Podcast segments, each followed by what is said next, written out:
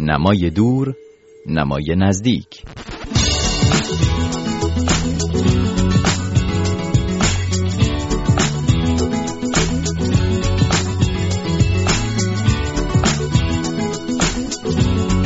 خوش اومدین به یک برنامه دیگه از این برنامه هفتگی مرور کتاب رادیو فردا. با من مهرداد قاسم فر همراه هستید تا چند خبر رو مرور کنیم و بعد با مهمان این هفتمون در تهران همراه بشیم.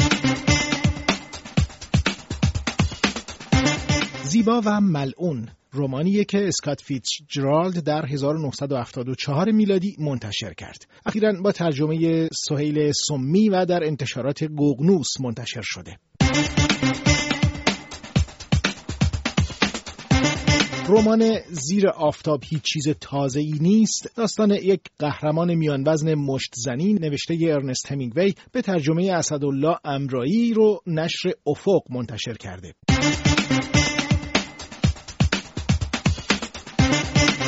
کلونل پسیان ناسیونالیزم انقلابی در ایران. به قلم خانم استفانی کرونین که داستان زندگی این چهره تاریخ معاصر ایرانه با ترجمه عبدالله کوسری از سوی نشر ماهی در تهران منتشر شده.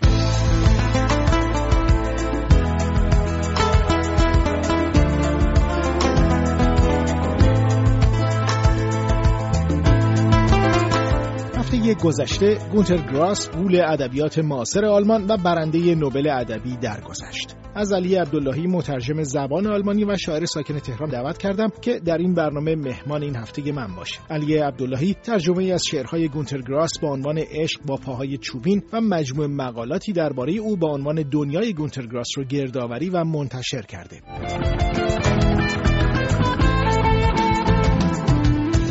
خیلی خوش اومدین آقای عبداللهی به این برنامه. اجازه بدین اول بپرسم که موقعیت و مرتبه گونترگراس در گستره ادبیات معاصر جهان در چه مواردی بود؟ سلام می‌کنم خدمت شما و شنوندگان عزیز گونترگراس دو وجه پررنگ در نظر شخصیتی داره. یکی وجه ادبیش هست که اونم در بین رمان‌ها شعراش و مجسمه ها و نقاشیاش تبلور پیدا می‌کنه و یه وجه سیاسیش هست که اونم دست کمی از نویسندگیش نداره و که به عنوان یک شاعر و نویسنده متعهد در همه سالهای کاریش در سیاست دخالت کرده و اظهار نظر کرده و اون شجاعت اخلاقی که داشته در بیان عقایدش حائز اهمیت هست و همیشه مورد تاکید بوده. نگاهی بکنیم به همین بخش فعالیت های ادبی گونتر گراس.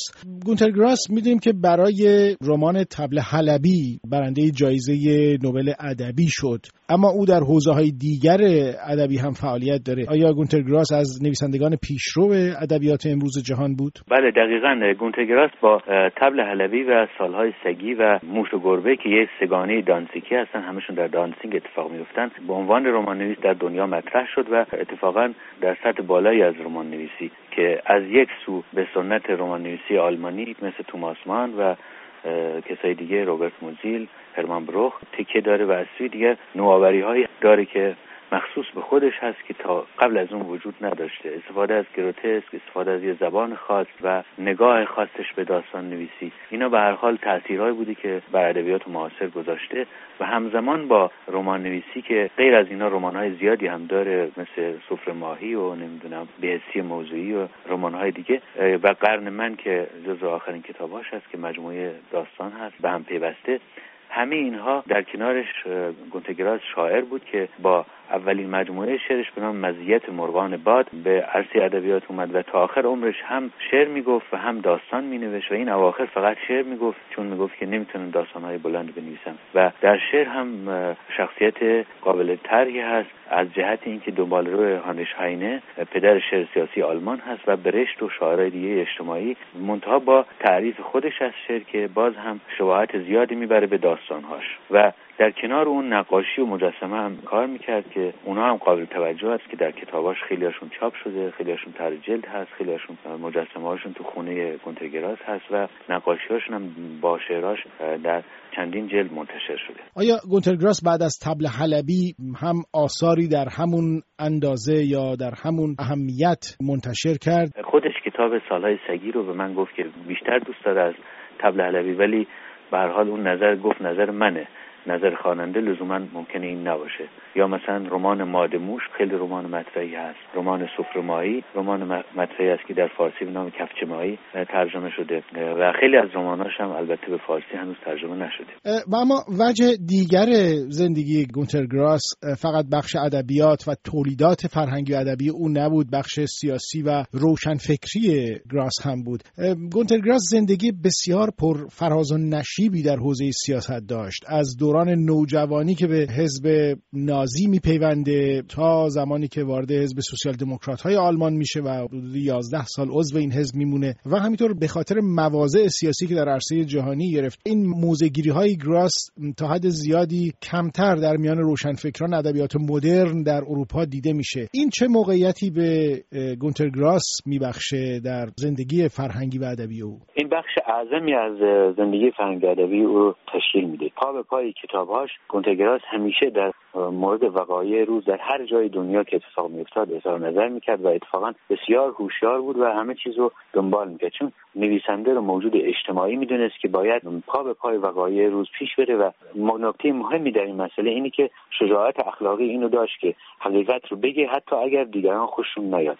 چیزی که ممکنه خیلی از نویسنده ها جرأتش نداشته باشن یا اصلا به صرافتش نیفتن که بیان بکنن. این شجاعت اخلاقی رو خیلی ها همین شجاعت اخلاقی او رو بارها در معرض حملات بسیار زیادی قرار داد از سمت احزاب یهودی طرفدار اسرائیل به خاطر مواضع او علیه سیاست های اسرائیل در منطقه خاورمیانه یا همینطور در مورد حمایتی که او کرد از گروه های ضد جنگ که مخالف تهدیدهای اسرائیل علیه ایران بودند در چند سال پیش یا اینکه به خاطر گذشته او که در دوران نوجوانی در دوران 15 16 سالگیش در حزب نازی آلمان عضو شده بود و البته بعدا شیدن منتقد همین حزب بود و حتی تبل حلبی علیه همین تفکر نازیسم است. وضعیت بسیار دشواری برای او به حال در شرایطی به وجود آورد در جامعه آلمانی. آیا گراس به طور کامل معتقد به تعهد نویسنده به مسابه یک روشنفکر و فعال اجتماعی هم بود در کنار فعالیت فرهنگی و این دیدگاه رو تایید می‌کرد. بله دقیقا. گونتگراس خودش دنبال روی سنت روشنگری می‌دونست که اول در فرانسه شروع شد و بعد دیرتر در آلمان شروع شد کسایی مثل لسینگ و بعد هردر و بعدش هاندشهاینه و برتوبرش و افراد مختلفی که در این سنت بودن و دیدگاهشون این که باید در مورد مسائل اجتماعی نظر داد و دستاوردهای اجتماعی در زمینه آزادی در زمینه دموکراسی در زمینه و اقلیت ها رو همیشه ازش پاسداری کرد و به دشمنان این دستاوردها همیشه تاخت و نکته های منفی حتی خود همین دستاوردها هم مطرح کرد. پیرو پست مدرن ها نبود که می‌گفتن مثلا نگاه نویسنده به سیاست یا هنر متعهد یا هنر سیاسی دیگه خریداری نداره. بلکه می‌گفت که علت اینکه روشنگری شاید پروژه در بخشی از اون چیزی که اعمال شده موفق نبوده به خاطر تکیه بر عقل ابزاری و منش سرمایهداری است. اهمیت کار اون در اینه که هیچ وقت جو زده نبود. و فراتر از جنجال های معمول موضع گیری می‌کرد و این اهمیت کار گراس شما در تابستان 1392 دیداری داشتید با گونتر گراس. گونتر گراس رو کجا ملاقات کردید و او رو چطور دیدید و چه گفتگوهایی بین شما رد و بدل شد در اون دیدار؟ بله من حدود یک سال و نیم پیش گونتر گراس در خونش دیدم.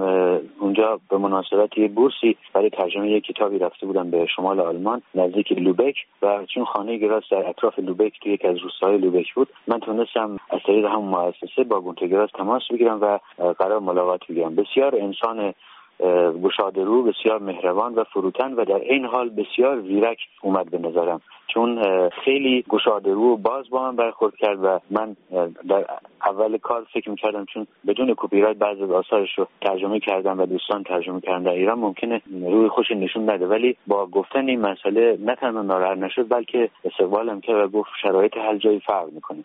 نکته دیگه که خیلی برای من جالب بود این که اصرار زیادی داشت که هر کدوم از آثارش که اتاقش اتاق کارش خیلی با کمال میل گفت که دوست دارم به تو هدیه بدم و یه کیسه سنگین از کتاب به من هدیه داد و مردی مثلا با سن هشتاد خورده سال همه مسائل روز زیر نظر داشت و دنبال می‌کرد. حتی انتخاب آقای روحانی رو در جریان بود همون ماهای اولیه بود و می‌دونست و این برای من خیلی جالب بود. آیا در دیدار با گونتر گراس او شناختی از فرهنگ ایران یا ادبیات معاصر ایران داشت یا خیر؟ ادبیات کلاسیک ایران و سنت روشنفکری ایران رو خیلی خوب میشناخت و می‌گفت بهش در منطقه من بهش امیدوارم و احترام می‌ذارم به خاطر تلاش های صد ساله روشنفکران ایرانی برای دستیابی به آزادی و دموکراسی و روشنگری. از این جهت خیلی از نویسندهای معاصر رو میشناخت. اونایی که البته به آلمانی ترجمه شدن مثل دولت آبادی مثل صادق هدایت مثل آقای معروفی کاراشو خونده بود. و چند نفر من بهش معرفی کردم که قرار شد بعدا کتاباشون رو بگیره تهیه کنه و بخونه. ولی در این حال شناخت نسبتا خوبی از فرهنگ قدیم ایران داشت و اینکه ایران با اینکه کشوری اسلامی هست زبانش تغییر نکرده سنت روشنفکری خاص خودش داره و همیشه بیداری روشنفکران ایرانی رو ستود در اون مدتی که بودم. من در مورد ادبیات صحبت کردم در مورد سیاست و در مورد کلا نوشتن شعر اجتماعی و متعهد که در مصاحبه ازش منتشر کردم و متن کاملشان در آینده در کتاب منتشر خواهد آنچه که شنیدید گفتگوی من با علی عبداللهی مترجم شعرهای گونتر گراس در تهران بود. سپاس که من مهرداد قاسمفر رو در این برنامه همراهی کردید. تا هفته بعد.